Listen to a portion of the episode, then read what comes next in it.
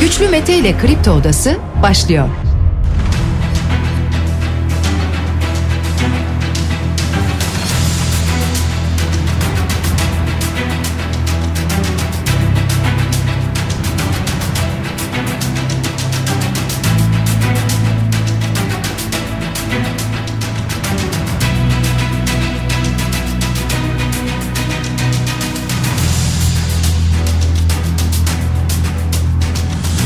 ...7 Şubat Salı sabahında sizlerle beraberiz sevgili dinleyiciler. Maalesef yine günaydın diyebileceğimiz bir sabahta değiliz. Dün sabahta maalesef böyle bir acıyla başlamıştık yayına. Ve bugün yine aynı şekilde bu bölgeden deprem bölgesinden gelen haberlerle sizlerle birlikte olacağız. Saat 10'a dek kripto odasında. Burada sizler de kendi görüşlerinizle fikirlerinizle programa katılabilirsiniz. Twitter üzerinden bize ulaşabilirsiniz. Güçlü Mete yazarak ya da WhatsApp hattımızın numarası 0532 172 52 32 buradan da mesajlarınızı ulaştırabilirsiniz bize. Ve özellikle deprem bölgesinde bulunan dinleyicilerimizden gelen mesajlar olursa onlara daha öncelikli bir şekilde yer veririz. Mesela bu sabah saatlerinde dinleyicilerimizden gelen mesajlar vardı ki diyorlardı ki bize akaryakıt lazım. Yani akaryakıt istasyonlarında yakıt temin edemiyoruz diyorlar. Kahramanmaraş'tan Hatay'dan gelen mesajlar var. Şimdi öncelikli konumuz tabii ki bu değil ama insanlar diyorlar ki biz geceyi araçlarımızda geçiriyoruz. Araçlarımızda kaldığımız için de bizim ısınmaya ihtiyacımız var. Yani aracı çalıştırmaya ihtiyacımız var. Bu nedenle de akaryakıt ihtiyacımız oluyor diyorlar. Dün akaryakıt e, firmalarından gelen açıklamalar vardı. Bölgeye acilen yakıt gönderildiği hususunda bilgiler geldi konusunda bilgiler geldi. Ancak demek ki her yere yeterli miktarda gitmemiş bunu anlıyoruz. Lütfen ricamız o ki akaryakıt firmaları da oradaki bayileriyle görüşecek olurlarsa nerede nasıl bir eksiklik var neye ihtiyaç var bu konuda belki onlar da biraz daha farklı ve hızlı adımlar atabilirler. Bu arada hızlı adım diyorum ama Konya'da kar yağışı nedeniyle yol trafiğe kapandı. Yani şöyle söyleyeyim 5 ile Konya'dan ulaşmak şu anda çok zor ulaşım durdu.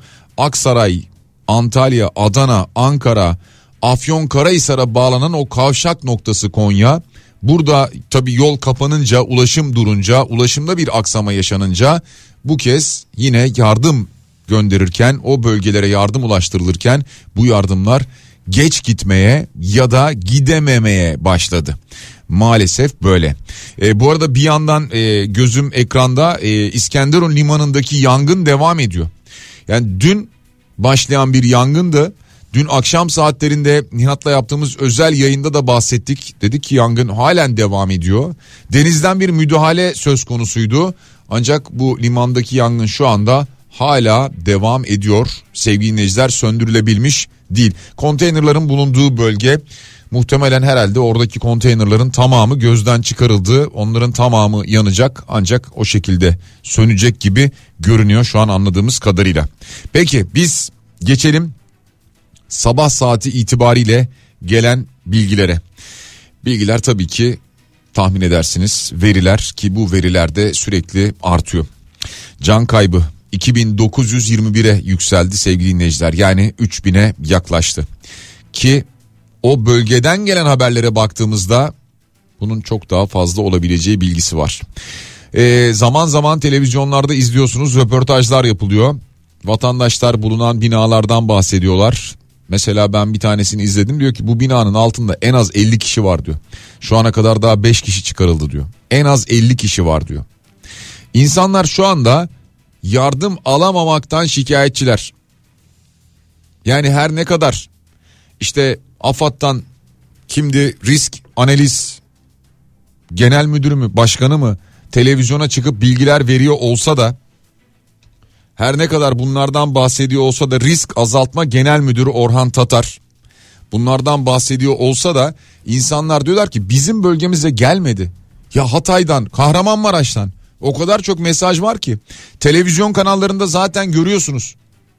Diyorlar ki vatandaş kendisi kendi başına buradan enkaz altından yakınını çıkartmaya çalışıyor. Böyle her yere ulaştık. Her sokağa girdik. Keşke böyle olsaydı. Ya keşke bunlar olsaydı.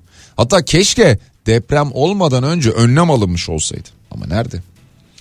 2921 can kaybı. 15.834 yaralı var sevgili dinleyiciler. Yani yaralı deyince de böyle birinin sadece burnu kanamış işte parmağın ucunda bir hasar var vesaire falan gibi düşünmeyin. Yaralı deyince büyük yaraları olanlar var. İnsanlar göçük altında kaldılar. Saatlerce orada mesela bacakları, beli betonlar altında, çelik kapılar altında sıkışmış olan insanlar var. Çocuklar var. Yani umarız o yaralılardan herhangi birine hiçbir şey olmaz. Dileğimiz tabii ki bu. Devam ediyoruz. Yine bu verilerle devam ediyoruz biraz. 6217 binanın yıkıldığı bilgisi var. 6217. Yani ortalama 6000 bina deseniz bu binada bir binada kaç kişi yaşar? O binada yaşayanlar ne kadarı oradan sağ çıkabilirler? Bunları düşündüğümüzde gerçekten çok endişe verici sonuçlar çıkabilir karşımıza. Hatta şunu da söyleyeyim e, Dünya Sağlık Örgütü'nden gelen bir açıklama olmuş da artık onun çok detayına girmek istemiyorum. E, çünkü iç karartıcı şeyler bunlar. E, tahminlerde bulunmuşlar. Bu kadar bina yıkıldıysa diye bundan sonra nasıl bir sonuç gelebilir diye. Gerçekten çok vahim tablolar çıkıyor ortaya. Şimdi arama kurtarma çalışmaları tabii ki devam ediyor. Yani enkaz altındakilerini çıkarmak için orada e, orada bulunan ekipler, çalışanlar büyük bir mücadele veriyorlar. Gerçekten öyle böyle değil.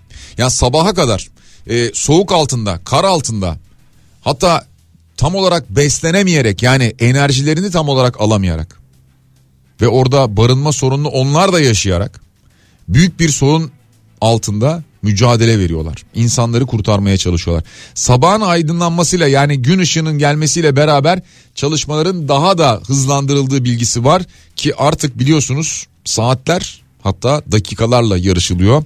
Çünkü bu kez de işte bu soğuk etkisi bir hipotermi riski var. İnsanların maalesef soğuktan donarak hayatlarını kaybetme tehlikeleri var. Maalesef bunlardan uzmanlar bahsediyor. Bölgede artçı sarsıntılar sürüyor bir yandan. Ben yayına girmeden önce şöyle bir kontrol ettim. Saat 23 20'den bu yana 184 artçı deprem meydana gelmişti. 5.6 büyüklüğünde olan da var işlerinde. Yani 5.6 ile şu an sallansanız e, bayağı bir deprem dersiniz. Bir artçı deprem olarak 5.6'ya kadar varan depremler bu bölgede yaşandı. Devam ediyoruz. Biz 7 günlük milli yas ilan ettik. Şimdi 7 günlük milli yas ilan edilince ben de merak ettim. Yani daha önce de böyle yaslar ilan edildi de yani yas ilan edilince ne oluyor acaba ne yapacağız diye. Ee, ama işte 7 günlük yas ilan edildiğinde şunu anladık ki milli yaslarda bayrak yarıya indiriliyor. Yani resmi kurumlarda kuruluşlarda hepsinde işte e, kıyıda vesaire falan sınırlarda bayrak yarıya indiriliyor. Yani aslında milli yas dediğimiz şey bu ama zaten milli yas ilan edilse de edilmese de şu an toplumca bir yas içerisinde değil miyiz? Herkesin psikolojisi zaten şu an bir yas halinde değil mi? Hepimiz öyleyiz şu anda. Ee, peki bu 7 günlük yas ilan edildi ama bunun dışında neler oldu? E, biliyorsunuz Milli Eğitim Bakanlığı duyurdu. Tüm illerde okullar bir hafta tatil ilan edildi. Yani 13 Şubat pazartesi gününe kadar okullarda tatil ilan edildi. Ee, bunlarla beraber Malatya, Kahramanmaraş, Adıyaman ve Hatay'da 2 hafta tatil okullar. Diyarbakır, Gaziantep, Şanlıurfa, Adana, Osmaniye ve Kilis'te ise bir hafta tatil okullar. Milli Eğitim Bakanı yaptığı bu açıklamayı ee, ve aynı zamanda bakanlığa bağlı kreşlerin de aynı şekilde tatil edildiği bilgisi paylaşıldı. Yani hem kış koşulları var şu anda zor hem de üstüne bir de bu depremin moral bozukluğu. Ki hele o bölgede yaşayanlar için işte can kayıpları, işte yaralılar tüm bunları düşündüğümüzde o bölgede şimdi olanları biliyorum. Şu an bir görüntü var. Mesela oturmuş birisi enkazın yanında bekliyor yani yakınının çıkmasını bekliyor, çıkarılmasını bekliyor ama çalışan birisinde evet birileri var ama arıyorlar. Yani arıyorlar. Bir ses arıyorlar. E, o bölgeden e, tanıdıklarımız var, arkadaşlarımız var. Onlarla konuşuyoruz. Diyorlar ki enkaz altında yakınlarımız var. Çıkarmaya çalışıyoruz. Ses alabilen var, umutlu olabilen var. Ses alamayan var. Ses gelmiyor diyorlar. Ee, uzaktan bakıldığında bir film sahnesi gibi ama hiç de öyle değil. Hayatın tam içinden maalesef acı bir gerçekle karşı karşıyayız. Bir e, deprem faciası diyemeyiz buna. Buna anca bir bina faciası diyebiliriz. Yani çünkü şunu çok net bir şekilde bir kez daha gördük. Yıkılan binalar var. Onların yanında ayakta duranlar var. Şimdi dünden beri sosyal medyada insanlar Japonya'daki deprem görüntülerini paylaşıyorlar. Neden? Daha önce biz bu yayınlarda defalarca Şili'deki deprem görüntülerinden bahsettik. Niye? Çünkü 8 şiddetinde 8.2 şiddetinde deprem oluyor. İnsanlar sakince bulundukları yerden ya çıkıyorlar ya da çıkmıyorlar. Lambalara bakıyorlar. Lambalar sallanıyor. Telefonlarını açıyorlar, kayıt yapıyorlar. Birbirlerine bakıyorlar. Sohbete devam ediyorlar. Ya diyor ki çünkü 8.2 deprem olsa ne olacak? Bu bina yıkılmayacak ki diyor. Hep bunu ben yayınlarda kaç defa anlattım. Dedim ki siz evinizden emin olsanız, siz gittiğiniz iş yerinizden emin olsanız, kamu binalarından, otoyollardan, viyadüklerden, köprülerden, çocuğunuzun gittiği okuldan emin olsanız böyle işte bir deprem oldu 7.7 büyüklüğünde bir deprem oldu diye haber geldiğinde hiç endişe etmezsiniz. Dersiniz ki ya tamam oldu sallandık bitti. Bu kadar. Ertesi gün hayata devam. Hiç bunları konuşmayız. Ama şimdi en çok konuştuğumuz konu ne? Bu. Bunların aynısını biz defalarca yaşadık. Defalarca yayınlarda anlattık. Sizler defalarca izlediniz. Soranlar her seferinde oldu. Acaba işte Marmara depremi olur mu, olacak mı, ne zaman olur? Orada deprem oldu, burayı tetikler mi falan? Şimdi teorik olarak bu burayı tetikleyecek bir deprem değil. Uzmanlar da anlatıyor bunu da. Marmara'da da olacak bir depremden sonra göreceğimiz manzara işte budur. Yani merak ediyoruz ya ne olacak falan diye. Göreceğimiz manzara tam olarak budur. Marmara'nın tamamını etkileyecek bir depremden bahsediyorsak eğer böyle 8-10 ili kapsayacak bundan daha beter olur. Türkiye bundan daha beter olur. Ama zaten şu anda yeterince bir acı çekmiyor muyuz? Ya en çok konuşulan konu çünkü bu. Bu deprem olduktan sonra herkes şunu Marmara'yı tetikler mi? Ya artık tetiklesen olur tetiklemesen olur. Yani şu an binlerce insan hayatını kaybetti. Binlercesi enkaz altında şu anda. Biraz sonra Adana'ya bir telefon bağlantısı gerçekleştireceğiz. Hatta şimdi arayalım. Bizim dostumuz orada Gökhan Eren. E, kendisi aynı zamanda e, senelerin muhabiridir. E, şu anda Çekya Kamu TV muhabirliği yapıyor e, ve orada bulunuyor. Adana'dan bugün bir e, yola çıkacak ve o deprem bölgesini gezip röportajlar yapacak ki dünden itibaren röportajlar yapmaya başladı. Adana'da mesela şu anda ne yaşanıyor ve aynı zamanda oradaki bilgilere göre o bölgede neler yaşanıyor bunları anlatacak. Biraz önce ben dün de konuştum. Biraz önce yayına girmeden de konuştum. Yani yayında ne kadarını anlatır bilmiyorum ama e, çok acı şeyler yaşanıyor. Büyük acılar var. Bir yandan depremzedeler için çadırlar kuruluyor deprem bölgesinde sevgili dinleyiciler. E, yemek dağıtımı gerçekleştiriliyor deniyor. Evet ulaşılabilen yerlerde muhakkak gerçekleştiriliyor ama açın sosyal medyayı bakın Oradan gelen mesajlar var. Orada benim arkadaşlarım, eşim, dostum var. Diyorlar ki yiyecek yemek bulamıyoruz. Bıraktık artık yemeği falan da şu ısınma sorununu, barınma sorununu halledebilsek diye mesajlar gönderiyor insanlar. Evet e, telefon bağlantımız hazır. Gökhan Eren biraz önce de söylediğim gibi e, çok eski dostumuz çok deneyimli bir haberci ve muhabir. Şu anda Çekya Kamu TV muhabirliği yapıyor. E, Gökhan abi merhaba. Günaydın Güçlü, günaydın. İnşallah daha güzel günleri aymak üzere. Keşke öyle olsa tabii. Sen şimdi bölgeye gittin. Ee, orada e, bir dizi röportaj ve e, çekim yayın gerçekleştireceksin. Şu an Adana'dasın. Ee, önce evet. Adana'daki havayı yani oradaki izlenimlerini bir alabilir miyim genel olarak? Evet Adana'da e, toplam 10 bina e, yıkılmış durumda. Biz dün e, gece akşam saatlerinde geldiğimizde e, Güzel Yalı Mahallesi de bir sem pazarının yanındaki Alpargun e, apartman 14 katlı bir apartman bu. Bunun enkazının e, başında yaklaşık 6 saat yayın yaptık. Hı. E, yani bütün bölgede olduğu gibi yıkım ve acı vardı. Yani bütün AFAD işte hemen enkazın yanındaki pazar alanına e, yüze yakın çadır kurmuştu. Apartmandan ve o bölgeden kaçanlar, evlerini boşaltanlar bu çadırlara yerleşmişti. Hı hı. Gözlerinin önünde insanların enkaz çalışması e, de, e, yürütülüyor ve e, ne yazık ki cenazeler çıkarılıyordu. Hmm. Bir taraftan onların geçişini, arka taraftan çadırlardan da ağıtları duyarak bütün Hmm. geceyi geçirdik açıkçası. E, biz iki sene önce İzmir e, depreminde de görev yapmıştık. Yani e, bö- bütün bölgeyi aslında e, alanımız olduğu için işte ne, Arnavutluk depremine de biz gitmiştik. Ama İzmir depreminde e, yayınlar arasında haber yaparken e, Skype üzerinden İstanbul Teknik Üniversitesi öğretim görevlisi Miktat Kadıoğlu ile bir röportaj yapmıştık. Hı hı. O röportaj esnasında Kadıoğlu e, İstanbul depreminden, beklenen büyük İstanbul depreminden bahsederken bazı ilginç veriler vermişti. İşte devletin yaptığı araştırmaya göre e, İstanbul'daki e, binaların arasından 25 bini e, Büyük İstanbul depreminde tuzla buz olacak. Yerle bir olacak. Hı. Yerle yeksan olacak. Ve şunu söylemişti. Biz e, ne hikmetse işte bu depremden sonra e, arama kurtarma çalışmalarıyla övünüyoruz. Enkazlardan canlı çık- e, bir e, işte depremzede kurtarıldığı zaman tabii ki mutlu oluyoruz. Bütün ülke coşuyor. Tabii. Ama orada binlerce yüzlerce insan ölüyor. Şu anda karşı karşıya bulunduğumuz tabloda olduğu gibi. Ee, ve şunu düşün demişti. İstanbul depremi oldu. 25 bin bina yıkıldı. Hangi enkaz arama kurtarma ekipleri hangi binaya gidecek? Şu anda biz çok geniş bir bölgede Kadıoğlu'nun o zamanki öngörüsünü yaşıyoruz.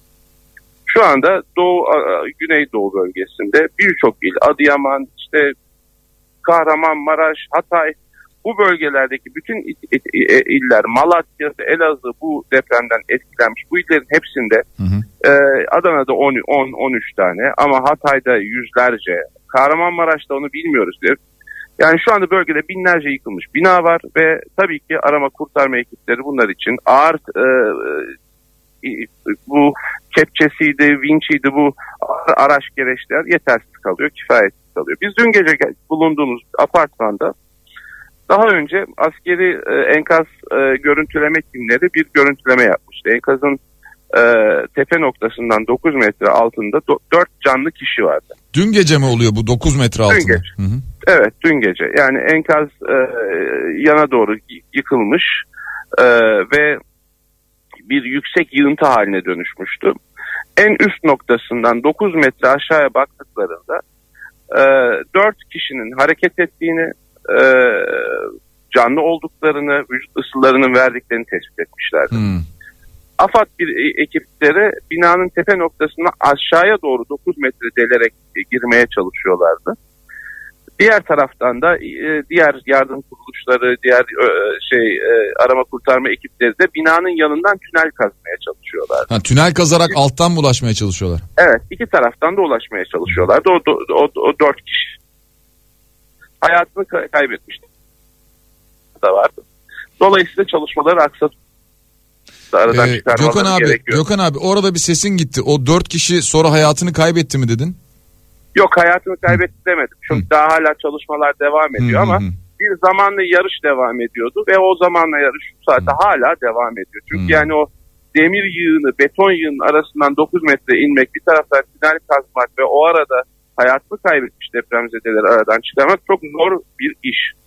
Şimdi bu tabii ki e, arama kurtarma ekiplerinin, ağır teçhizatların, bu kepçesinin, bincinin bulunduğu bir enkazdan söz ettiğimiz için zaman zor bir iş. Şimdi düşünün ki bunların olmadığı yerde ne olacak? İşte bu da ne yazık ki bu bölgede şu anda sık sık karşılaştığımız Evet. bir durum. Sadece şuna bir bakmanı, yani dinleyicilerin bakmasını rica ediyorum. Kaç kişi bu bölgede enkaz altında kaldığını bildiği bir tanıdığı var. Kendi tanıdığı veya bir tanıdığının tanıdığı. Hı hı. Ve e, ve kaç kişi bir bir tanıdığı bir kişi bu bölgede hayatını kaybetti. Yani inanılmaz bir manzarayla karşı karşıyayız. Ve ne yazık ki şu anda e, gönüllüler, devlet e, yetersiz kalıyor. O yüzden yurt dışından yardım geliyor. Bu- Bugün e, Çekya dahil olmak üzere birçok ülkeden e, gönüllü e, daha sonra yardım ekipleri geldi. ve bir şekilde bu durumla e, baş etmeye çalışacaklar. Dün bütün koşturma esnasında benim eşimin bir kuzeni Almanya'dan aradı. Hı hı. Hatay'da Hatay'da bir akrabalarının üç çocuğu enkaz altında ve onlarla konuşuyorlardı. Ben AFAD'la temasa Hı. geçtim. Onları da AFAD'la bağlantı haline getirdim. Bu Adana'da bulunduğum yerde İHH Genel Başkanı Bülent Yıldırım'la röportaj yaptım. Ona durumu anlattım yardım istedim. En son gece saat 1 civarı iki tarafla da sürekli görüşüyorlardı ve şey e, pardon saat e, 11 civarı iki tarafla da temas halindelerdi. Bir saat içinde ekipler yanınızda olacak da deniyordu. Hı hı. Saat bir buçukta otele vardığımızda ne yazık ki hiç kimse gitmemişti ve telefonlara da bakmıyorlardı artık. Yani hani bu az önce anlattığım genel manzaranın özelleştirilmiş bir ve kendi yaşadığım yani içinde bulunduğum özelleştirilmiş bir örneğidir bu. Yani evet Ne? bir örnek ve sen e, yani e, muhabir olman sebebiyle yine de ulaşabildiğin insanlar olduğu halde e, bunu evet, çözemedin ki vatandaş bunu e, kendi başına nasıl çözecek? E, Hatay'dan en çok şikayet bu noktada dünden beri geliyor zaten. En büyük kayıp zaten Hatay'da. E, Hatay'da Evet, e, binalar değil mahalleler semtler çökmüş kadar e, bir hasar var deniyor. O bölgeden muhabir arkadaşlarımızdan gelen bilgilerden anlıyoruz bunu. E, anladığım kadarıyla e, Adana'da dün gece peki e, artçı sarsıntı buna benzer bir şey sizin hissettiğiniz bir şey oldu mu yoksa olmuş da? Bizim e, oldu. Biz biz geldikten sonra bizim hissettiğimiz olmadı ama Hmm. bu biraz normal de olabilir. Çünkü bizim bulunduğumuz yerde sürekli ağır e, iş e, araçları Hmm. çalışıyordu. Dolayısıyla bir titreşime sebebiyet veriyor. Hı. Ama yani şöyle söyleyeyim eğer çok e, hani dikkate alır Richter ölçeğine göre dik- dikkate alınır bir e, şeyde bir e, güçte bir e, deprem söz konusu olsaydı zaten o zaman çalışmalara ara veriliyor. Oradaki kurtarma ekiplerinin e, oradaki kurtarma ekiplerinin sağlığı ve hayatı göz önünde bulundurularak onlar bölgeden uzaklaştırılıyor. E, bunu o zaman fark ederdik. Biz az önce yine bir canlı yayındaydık. Yine Güzel Yalı Mahallesi'nde bir enkazın yanındaydık ve yanında bulunduğumuz yayın yaptığımız bina e, yani enkaz halindeki binanın Hı. yanında başka bir bina var ve bu sarsıntıda ağır hasar görmüştü. Ve çatlakları görüyorduk. Başka yayın yapacak yerim, alanımız da yok. Mecbur orada yayın yaptık. E, işte yetkililer uyardı dikkatli olun buradan uzaklaşın diye. Ve şu tetikte yayın yaptık. Yani en ufak bir şey hissetsek bütün malzemeleri bırakıp kaçacaktık. Çünkü yani o yüzden e, vatandaşların bu bölgede bulunanların ona dikkat etmeleri gerekiyor. Çünkü çok sayıda hasarlı ve ağır hasarlı binalar var. Yanlarından geçerken bile dikkat etmeleri gerekiyor. Zira en ufak bir sarsıntıda yıkılacak çok sayıda bina var bu bölgede. Ee, anladığım kadarıyla e, Adana'da bizim dostlarımız da vardı. Büyük bir bölümü de e, araçlarında dışarıda kalmışlar. E, gelen bilgiler o yöndeydi genel itibariyle. Sadece Adana değil herhalde diğer illerde de benzer şeyler yaşandı öyle tahmin ediyorum. E, bir akaryakıt sıkıntısı acaba var mı? Çünkü bölgeden zaman zaman böyle mesajlar geliyor. E, ama özellikle bu e, Hatay'dan ve Kahramanmaraş'tan geliyor. E, muhtemelen Adana'da belki öyle bir sıkıntı olmayabilir şu anda. Yok Adana'da yok. Şu, şöyle bir tedarik zinciri sorunu doğal olarak var. Yani mesela Hatay'daki e, a- durumun ne kadar ağır olduğunu söz, ben söz ettim ama Kahramanmaraş, Antep'te de durum çok ağır. Çünkü tedarik zinciri sadece akaryakıtla ilgili değil. Şöyle düşünün oralara şu anda ağır inşaat malzemeleri bu kepçeler falan ulaşması gerekiyor. Onlar da ulaştırılamıyor. Çünkü viyadükler yıkılmış, köprüler yıkılmış, köprüler var, kullanılamayan yollar var, çöküntüler var. Dolayısıyla hani buralara akaryakıt veya bazı malzemeler akaryakıt tankerlerle taşınıyor sonuçta. Bunlar ulaştırılamıyor. Dolayısıyla orada bir sıkıntı var. Ama aynı zamanda bu enkazlarda görev yapacak araçlar da ulaştırılmakta zorluk çekiyor. Dolayısıyla biz Hatay'daki durumun ne kadar vahim olduğunu biliyoruz. Kahramanmaraş'taki durumun ne kadar vahim olduğunu da bilmiyoruz bundan dolayı. Adana'da bir e, akaryakıt sıkıntısı yok. Buradaki Hı, yollar, buraya ulaşan yollar açık.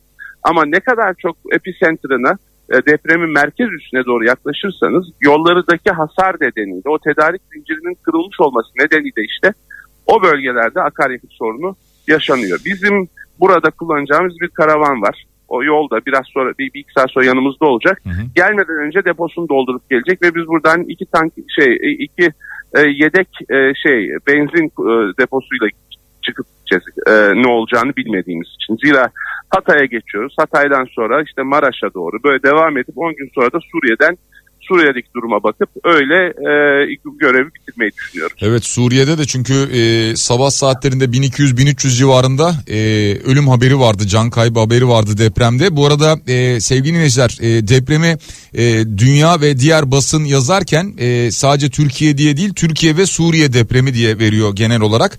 E, Suriye tarafında da hasarın büyük olduğunu bir kez daha hatırlatalım.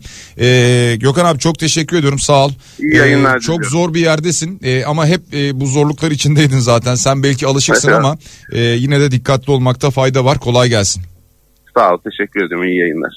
Çekya Kamu TV muhabiri Gökhan Eren'le beraberdik sevgili dinleyiciler e, canlı yayında e, kendisinden o bölgeden biraz bilgi almaya çalıştık. E, mümkün olan tüm bilgiyi de bizimle paylaştı. Bu arada e, sohbetimiz sırasında e, Profesör Doktor Miktat Kadıoğlu'ndan bahsedince Miktat Hoca biliyorsunuz dün sabah yayınımıza katıldığında şundan bahsetti. Dedi ki bir bina için 30 kişiye ihtiyaç var dedi. Yani kurtarma ekibi olarak bir bina için 30 kişiye ihtiyaç var. 3 vardiya çalışmaları gerekir dedi. Yani bir bina için 90 kişiye ihtiyaç olduğunu anlayabiliyor muyuz? Evet. 6217 bina çökmüş, yıkılmış deniliyor, deniliyor. 6217 bina için 90 kişiyle şu anda çarptığımda 559 bin kişi yapıyor. Yani 560 bin kişi yapıyor aşağı yukarı. Şu anda e, bölgede dün AFAD'dan son gelen bilgi 9 bin civarındaydı e, çalışanların sayısı. Yani 9 bin görevli varsa eğer orada ya bina başına bir buçuk kişi falan düşer. E, ama tabii ki şunu biliyoruz. AFAD'ın dışında orada e, diğer çalışan sivil toplum kuruluşları, gönüllüler, akut yani birçok insan var orada. Hepsi olağanüstü bir çaba sarf ediyorlar. Yani tek çabada şu bir kişiyi daha kurtaralım. Bir kişi daha. Süper Lig'de bu hafta e, maçlar yok. Hatta tüm spor organizasyonları ikinci bir açıklamaya kadar durduruldu biliyorsunuz. Dün böyle bir açıklama geldi. E, muhtemelen bu 7 günlük yaz ilan edildi ya. 7 günlük yasın sonunda yani pazar gecesinden sonra herhalde yeniden başlayacaktır diye tahmin ediyorum. Aynı zamanda e, Kültür ve Turizm Bakanı Mehmet Nuri Ersoy duyurdu. Kültürel sanatsal etkinlikler yani aslında bakanlığa bağlı olanlar öyle söyleyelim. Bunlar durduruldu. Buradan da böyle bir haber geldi. Yani e, tabii ki şunu anlayabiliyorum. İnsanlar şu anda yastalar. İnsanlar şu anda çok büyük acı çekiyorlar. Bu acılar yaşanırken işte oradaki futbolcunun sahaya çıkması zor. Basketbolcunun oynaması zor. Fark etmez. Handbolcunun, e, boksörün neyse aklınıza kim geliyorsa zor. E, tiyatroda sahneye çıkıp oynamak zor. Devlet opera ve balesinde çıkmak zor. Onları izlemeye gitmek zor. Bunları kabul ediyorum ama e, bu tip durumlarda hemen ilk olarak sanatsal faaliyetlerin durdurulması e, yani yaz adına Türkiye'de düşünüldüğünde akla hemen o geliyor. Hemen sanatsal faaliyeti durduralım. E, insanların aslında bu tip zamanlarda e, böyle nefes almaya daha çok ihtiyacı oluyor bir yandan. Bunu da unutmamak lazım. Devam ediyoruz sevgili dinleyiciler. Sultan Suyu Barajı dün e, çokça konuşulmuştu biliyorsunuz. E, bununla ilgili de Profesör Doktor Naci Görür'ün uyarıları vardı. E, barajları tedbiren boşaltın diye e, ki Cumhurbaşkanı Yardımcısı Fuat Oktay'dan gelen bir açıklama oldu. E, tedbiren kademeli olarak boşaltılacağını söyledi ki bazı çatlaklar olduğunu ifade etmişti. Depremden etkilendiğini duyurmuşlardı. Malatya Valiliğinden de benzer bir açıklama gelmişti. Böyle bir müdahale şu anda gerçekleşiyor. Ee, devam ediyoruz. Kemal Kılıçdaroğlu dün biliyorsunuz e, AFAD'a gitmek istedi. Önce işte gidemiyoruz dedi. E, davetimize geri dönmediler dedi ama sonrasında bu randevudan sonra e, bir araya geldi. E, görüştü. Bir açıklama yapmadan buradan ayrıldı ama böyle bir görüşmeyi gerçekleştirdi. Cumhurbaşkanı Yardımcısı Fuat Oktay da vardı AFAD'da bu görüşme sırasında. Şimdi deniyor ya birlik olalım, beraber olalım deniyor ya hani orayı burayı siyaseti şunu bunu falan burada bir kenara bırakalım. Gün birlik günüdür deniyor ya özellikle iktidar partisi kanadından böyle açıklamalar geliyor ya. Şimdi gün birlik günüdür de Gerçekten de öyle bir gündeyiz. Doğru da niye mesela açıklama yaparken Cumhur İttifakı olarak biz sahadayız deniyor? Yani e, mesela AK Parti olarak sahadayız. İktidar olarak, hükümet olarak, bakanlar olarak, milletvekilleri olarak sahadayız. Bunlar başka şeyler. Cumhur İttifakı olarak sahadayız. Yani ittifak içerisinde kim varsa biz sahadayız. Geri kalanlar sahada değiller, yoklar. Öyle mi? Yani böyle bir açıklama e, şu dönem için hiç yakışmadı. Ömer Çelik yaptı bu açıklamayı AK Parti'den. E, yani Ömer Çelik yılların deneyimli siyasetçisidir. Öyle e, kamera karşısına çıkıp da e, anlık heyecanla konuşacak birisi değildir. E, çok planlı konuşmuş yani çok net. Yani burada net keskin bir mesaj vermek istiyor seçim öncesi. Biz Cumhur İttifakı olarak buradayız. Diğerleri yok. Bu mesajı vermeye çalışıyor. E hani e, birlik beraberlik günü?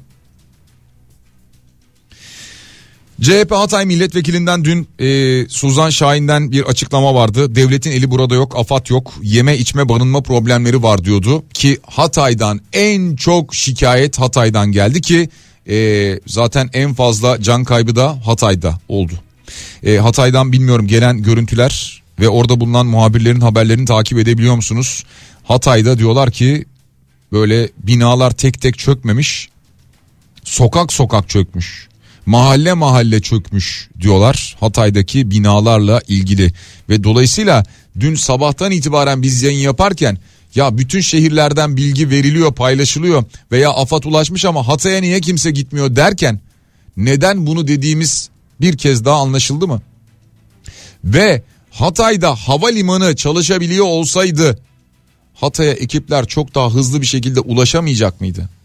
işte inat uğruna yapılan o havalimanı işte dendi ki gölet üzerine yapıldı yapılmasın uyarılar yapıldı e, mühendisler uyardı anlattılar ama tabii mühendisler falan böyle hele odalar falan böyle uyarınca anlatınca sen sus falan deniyor ya odalara e, bilim insanlarına böyle söyleniyor ya bir de fay hattı üzerine yapılınca dün gördük havalimanının pistinin halini ve inemedi işte uçaklar ve hala insanlar olaya oraya ulaşamıyorlar ulaşmakta zorluk çekiyorlar.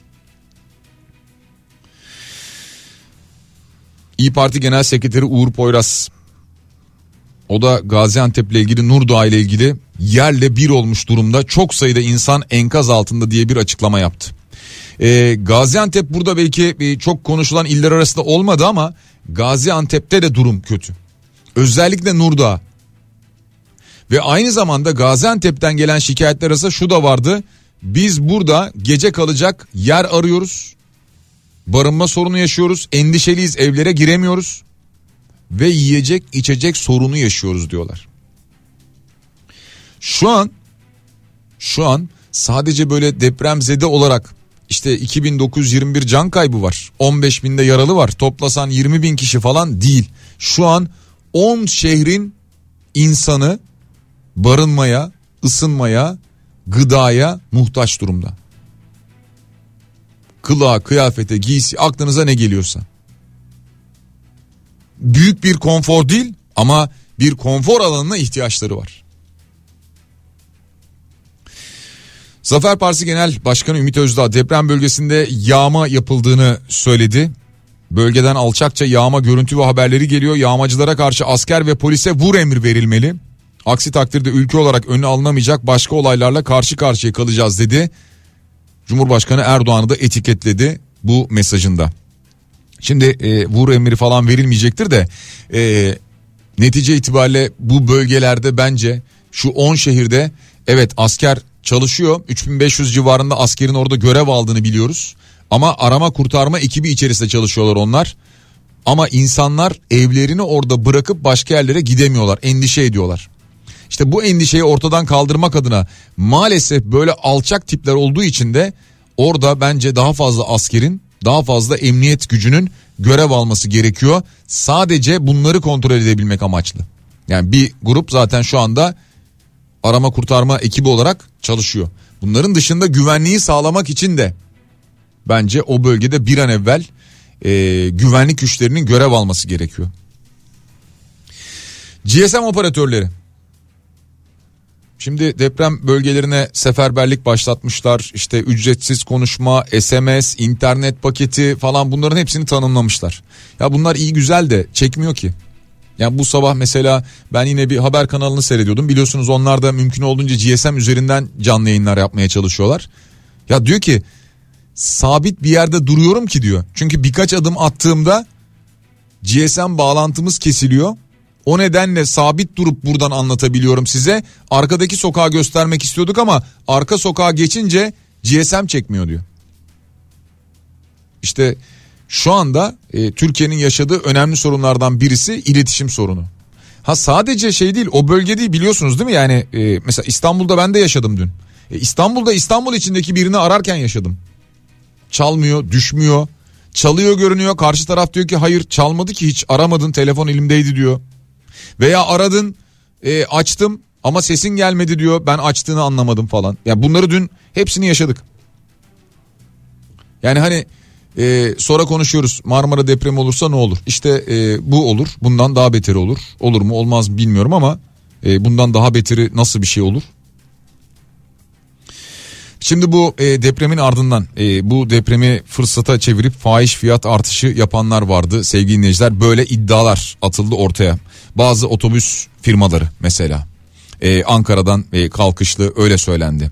E, o nedenle Ankara Cumhuriyet Başsavcılığı bir soruşturma başlattı. Yine depremzedelerin kullanımı için hayati öneme sahip olan battaniye gibi bir takım eşyaları, kılık kıyafeti bunları yüksek fiyattan satanlarla ilgili bir inceleme başlatmış şu anda Ankara Cumhuriyet Başsavcılığı. Başlatılsın cezalar da verilsin. Yani araştırılsın ki hani ibret olsun ki hemen bir başkası aynısını yapmasın diye söylüyorum. Aynı zamanda bakanlık da Ulaştırma ve Altyapı Bakanlığı da bir inceleme başlatmış. Bazı otobüs firmalarının bu fiyat artışına gitmesiyle alakalı. Gerçekten gitmişler mi? Yani bu fahiş fiyat artışını gerçekten yapmışlar mı? Ya Ankara'dan diyelim ki Gaziantep'e diyelim ki Hatay'a gidecek olan bir firma. Normalde 3 liraya gidiyorken şimdi 5 liraya mı gidiyor mesela? Yani rakamı örnek verdim. Kahramanmaraş'ı 3 yıl önce AFAD pilot şehir seçmiş sevgili dinleyiciler. Pilot şehir. İşte pilot şehrin geldiği durumu gördük maalesef. Yerle bir oldu. Ee, Elbistan'dan gelen görüntüler var aynı zamanda. Ee, bu arada şimdi çıktı evet Orhan Tatar AFAD Risk Azaltma Genel Müdürü yeni veriyi paylaştı sevgili dinleyiciler. Maalesef 3381 can kaybı oldu. Ee, son gelen bilgi bu şekilde 3381 can kaybı. Ee, neden risk azaltma genel müdürü konuşuyor acaba ee, böyle bir yayında onu da bilmiyorum. Yani e, birkaç gündür o konuşuyor yani daha doğrusu iki gündür o konuşuyor. Risk azaltma genel müdürün işi midir bu? Risk azalmamış ki yani bugüne kadar. Riskin azalmadığı çok net ortada değil mi? Ee, 3381 oldu can kaybı. Ee, depremin üzerinden şu anda e, 24 saat e, bir de 5 saat aşağı yukarı buradan koysak demek ki 29 saat e, geçti. Ve şu anda 11.302 yıkılan bina ihbarı var diyor. Bakın 11.302 ve bu arada hasar gören demiyor yıkılan bina ihbarı var diyor. Tablonun e, ne kadar daha vahim olduğunu ne kadar daha karşımıza acı şeyler çıkabileceğini ki zaten buradan sonra daha ne olabilir yani 3381 can kaybı diyoruz. Bundan sonra en fazla vereceğimiz sayı tablo bu artar ama acı değişmez. Devam ediyoruz. Tabii dünya basının manşetlerinde e, Türkiye haberleri vardı. E, biraz önce bahsettim ama e, Türkiye ve Suriye diye ağırlıklı olarak veriyorlar. Birleşmiş Milletler'de e, genel kurulda depremde ölenler için bir saygı duruşunda bulunuldu aynı zamanda sevgili dinleyiciler. E, dün Hatay Hatay diye biz bağırırken e, yayınlarda anlatırken ya Hatay'a kimse gitmiyor mu Hatay'a kimse ulaşmıyor mu derken e, Birileri dedi ki ya işte Hatay'a niye ulaşılmasın? Hatay'a da ulaşıldı, gidildi falan. İşte niye böyle söylüyorsunuz? Niye böyle söylüyoruz? İşte görüyorsunuz manzarayı. ve e, şu anda tek tek belki e, genel itibariyle bakanlar veriyor ama tek tek belki illere göre bir e, can kaybı bilgisi de veriyor olabilir e, Orhan Tatar şu anda bilemiyorum ama e, çok o havada değil anladığım kadarıyla başka konulardan bahsediyor şu anda ama varsa e, onları da paylaşırız. Dün herhalde herkes izledi değil mi Volkan Demirel'in e, isyanını? Yani nasıl bir yardım çığlığı ve ağlayışı? Eşinin benzer şekilde ağlayışı, yardım isteyişi. E, yine e, Hatay Spor'da yardımcı antrenörlük yapan Gökhan Zan ağlayarak yardım istiyor. İnternet yok, su yok diyor. İnsanların çığlıkları her yerde diyor. E hani her yere ulaşılmıştı. Ne oldu? Hatay. Neyse sadece Hatay değil tabi. Ee, Kahramanmaraş'tan, Adana'dan, e, Gaziantep'ten birçok şehirden dinleyicilerimiz bizimle dünden beri mesajlar paylaşıyorlar. Diyarbakır'dan, Malatya, Malatya şu anda kar altında. Kar yağışı devam ediyor. Elbistan keza öyle beyaz örtüyle uyandı. Adıyaman, Şanlıurfa, Osmaniye, Kilis. Şu an çok büyük acılar yaşıyor. Aynı acıları şu an biz paylaşıyoruz ama bizim de moralimiz çok bozuk ama şimdi onların yaşadığıyla bir değil. Suriye'den 1356 kişinin hayatını kaybettiği bilgisi var bu arada. Ee, onu da hatırlatalım sevgili dinleyiciler. Hayırlı günler. Polis memuruyum. Bize o kadar çok gereksiz maçlar vesaire için görevler için il dışında görevlendirme yapılıyor. Ama şu an deprem bölgesi için hala bir görevlendirme yapılmadı. Bunu radyoda iletir misiniz diyor. Bir polis dinleyicimiz gönderiyor bunu bakın. Bir polis memuru dinleyicimiz diyor ki biz niye gitmiyoruz oraya? Biz göreve hazırız diyor. Ne acıdır ki dünyaya mülteciye kucak açtık ama kendi vatandaşımızın yarasına merhem olamadık diyor. Ne kadar kötü görüntüler değil mi? Ne kadar acı görüntüler değil mi? Yani şu görüntüleri e, altına Türkiye etiketi koymadan, e, Türkiye'deymiş gibi vermeden verseniz dersiniz ki bu hangi Orta Doğu ülkesi acaba? Nereden geliyor acaba bu görüntüler ya? İnsanlar kendi başlarına çaresiz binaların arasında geziyorlar. Başka bir önlem alınmamış, tedbir alınmamış. Birilerini alıp ambulanslara yetiştirmeye çalışıyorlar. Ambulans yok mesela. Arabaların bagajına, arkasına, koltuğuna atıyorlar, götürüyorlar. Yollar yarılmış her taraf. Ama sorsanız yolda bir numarayız. Biz yol yaparız. Sorsanız binada, betonda bir numarayız. Her yere bina yaparız. Kampanyalar yaparız. Hani burada da yapsaydınız bir kampanya. Şu binaları yıkıp yerine yenisini yapsaydınız. İşte e, bina yapıldığında bu işte büyük rant var, para var vesaire falan. E burada da bir rant elde edilirdi. Buradan da çıkarırdınız bir şeyler kendinize.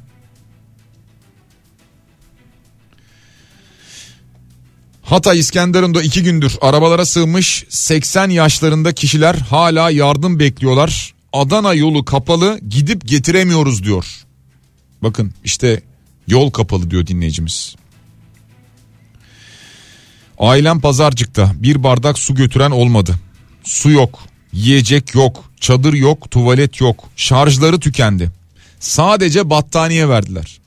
Oraya ulaşmamıza da izin vermiyorlar. Çok çok çaresiziz. Lütfen sesimizi duyurun diyor dinleyicimiz. İnsanlar şu anda dünden beri bize mesajlar gönderiyorlar. Tabii birçok e, medya kuruluşuna gidiyordur bu mesajlar. Çünkü seslerini duyurmak istiyorlar. Ya o kadar çaresizler ki yalvarırım diye mesaj gönderen var. Ne olur söyleyin diye. İşte yakıt yok. Kahramanmaraş'ta ulaşamıyorlar yakıta diyen dinleyicimiz var. İşte şimdi gelen bu mesajlar. Merhaba Gaziantep'ten yazıyorum. Az önce 10 taneye yakın benzin istasyonu gezdik. Hiçbir yerde benzin yok diyor dinleyicimiz. Şimdi e, bilmiyorum belki sizin gezdiğiniz yerlerde mi tesadüfen denk gelmedi Antep'in tamamında mı yok bunu bilemiyorum ama bir kez daha söyleyelim.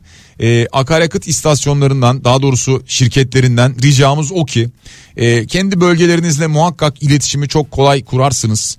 E, bölge müdürlükleri vardır onlarla iletişimler kurulur illerle ilgili bayilerle ilgili e, kimin ihtiyacı varsa mümkün olduğunca mümkün olduğunca diyorum çünkü biraz önce de konuştuk yollar kapalı Konya yolunda kar var tipi var.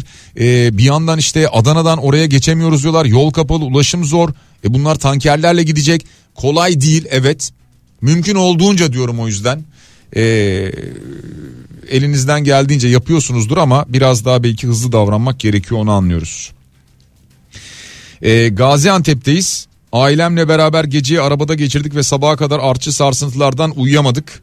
Şu an aciliyetimiz yakıt ve yemek Dünden beri bisküvi haricinde bir şey yiyemedik. Onu da satmak istemeyen bir benzinciden rica ve minnetle aldım. Lütfen sesimizi duyurun diyor. Bakın Gaziantep'teyiz diyor. Rica minnet yalvar yakar benzinciden bisküvi aldım diyor. Aciliyetimiz yakıt ve yemek.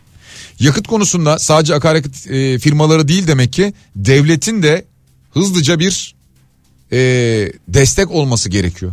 Bunu anlıyoruz. Eski AKP milletvekili Mehmet Metiner 10 ilin etkilendiği Kahramanmaraş merkezli deprem hakkında tepki çeken paylaşımını silmiş. Tepki çeken paylaşım neydi? Ölenleri geri getiremeyiz. Üzüntümüz sonsuz. Lakin adı yamanımızı yeniden onaracak reisimiz var. İki silmiş bence. Ya deprem olmuş. İnsanlar can derdinde. Şu anki verilerde 3381 can kaybı 20426 yaralı var. Belki 20 bine kadar gidecek ölenlerin sayısı bilemiyorum. İnşallah olmaz böyle bir şey. Ama hala daha dün televizyona çıkıp ağzından iki kelime laf beklediğimiz Cumhurbaşkanı yardımcısı da bakanı da her çıkışında Cumhurbaşkanımızın idaresiyle, yönetimiyle, kendisinin direktifiyle, kendisinin verdiği emirlerle efendim kendisi idare ediyor zaten diyerek başlamak zorunda kalıyorlar cümlelerine. Ya yani Cumhurbaşkanı Erdoğan demek ki e, bir gün hastalansa, o gün hasta olsa hiçbirisi hiçbir şey yapamayacak. Kendi başlarına hiçbirisi demek ki karar alamayacak. Hiçbirisi bunları idare edemeyecek. Demek ki buradan bunu anlıyoruz. Bir reklam arasına gidelim mi? Zaten çok kısa değil mi? Ee, çok kısa bir reklam aramız var. Bir dakika kadar. Hemen ardından buradayız. Devam ediyoruz Kripto Odası'na sevgili dinleyiciler. Gündemdeki başlığımız malum belli. Ee, o da deprem ve deprem ardından yaşananlar. İşte şu an bir görüntü var. 6 ay önce yapılan bina böyle çöktü diye. 6 ay önce yapılmış. Bakın yani hani deniyor ya işte 99 depreminden önce mi yapıldı sonra mı yapıldı binalar falan bunlar konuşuluyor ya. Hiç 99 depremine falan gitmeyin. 6 ay önce şu an e, bunun görüntüsünü görüyoruz ve ya inanamadım yani şu an. Ya binanın çöküşünü e, muhtemelen izlersiniz siz de. Yeni yapılmış ya. 6 ay önce yapılmış. İnanılır gibi değil.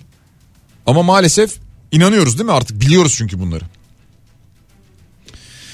Ee, sizlerden gelen mesajlarla devam edelim. Gaziantep'te en büyük ihtiyaç sular kesik, yemek hatta ekmek yok diyor dinleyicilerimiz. Gaziantep'ten gelen mesajlar var. Bizim ülkemizde helikopter yok mu? Küçük uçak yok mu? Neden yardım gönderemiyorlar diyor bir başka dinleyicimiz. Ee, hava şartları bir hayli e, bozuktu. E, o nedenle hava yollarını kullanmakta biraz zorluk çektiler. Ama aynı zamanda biliyorsunuz mesela Hatay havalimanında pist kırıldığı için o buraya yapmayın bu havalimanını denildiği halde bilim insanlarına hadi canım siz de ne bilirsiniz diyerek yapıldığı için oraya ısrar ve inatla işte pist de yıkıldığı için Hatay havalimanına uçak inemiyor mesela. E, ama hava şartları da olumsuz bir şekilde etkiliyordu bir yandan.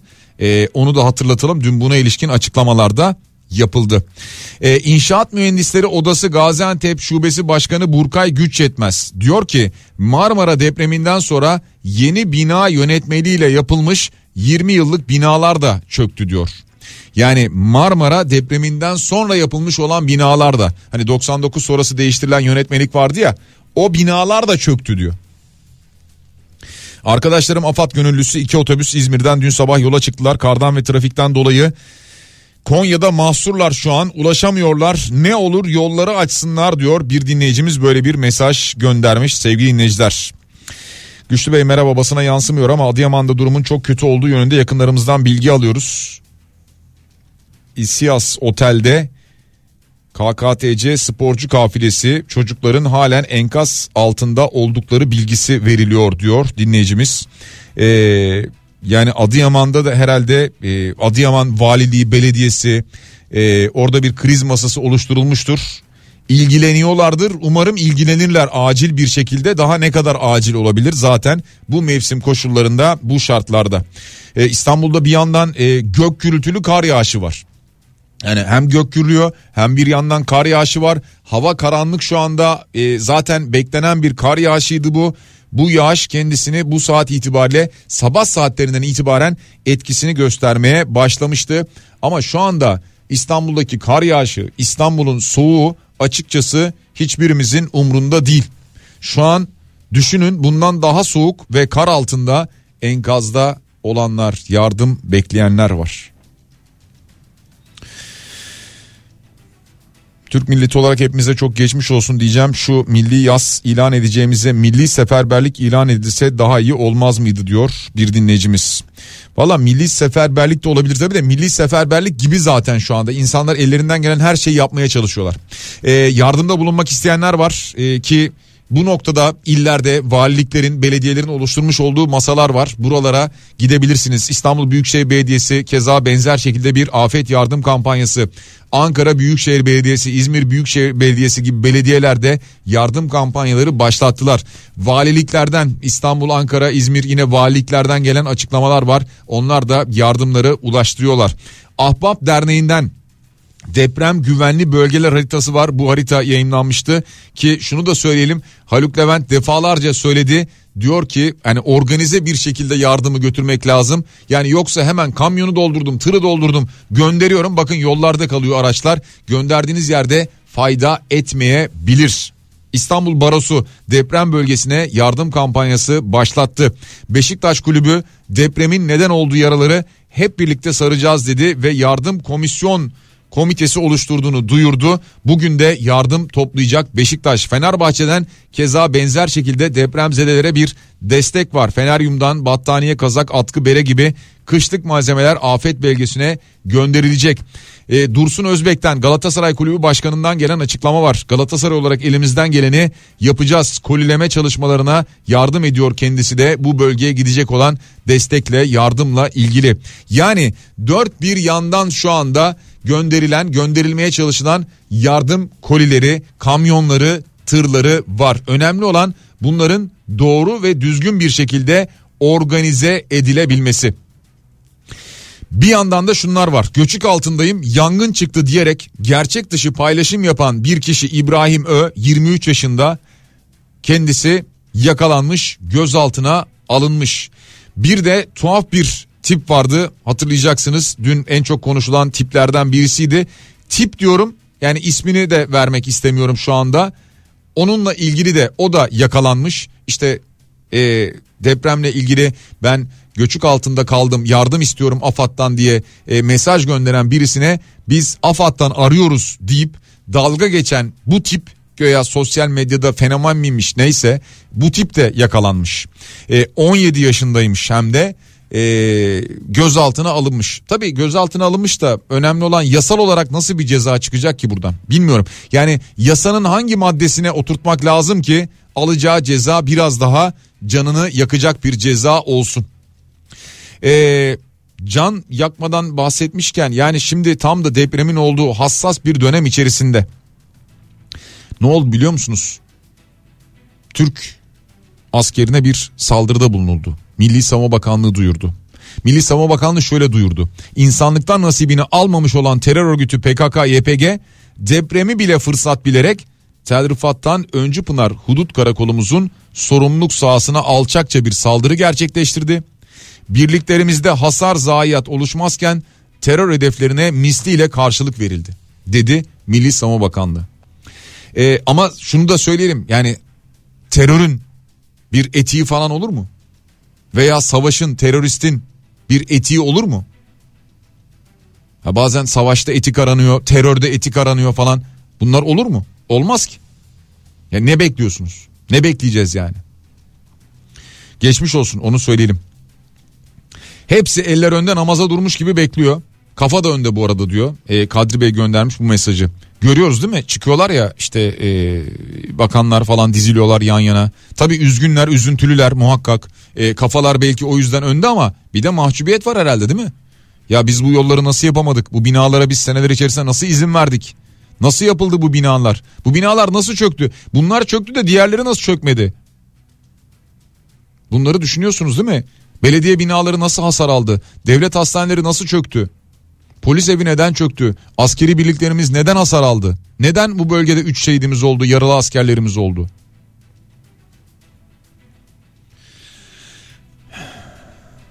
Devam ediyoruz sevgili dinleyiciler. Ee, Birçok mesaj var. Hatay, Antakya'da vatandaşlar yardımın gelmesini bekliyor diyor. Ee, Hilmi Yılmaz göndermiş bu mesajı bizimle paylaşmış. Ee, Hatay'dan çok fazla mesaj var. Deprem bir yana, çaresizlik bir yana, yağma bir yana diyor bir başka dinleyicimiz. Evet. Eee...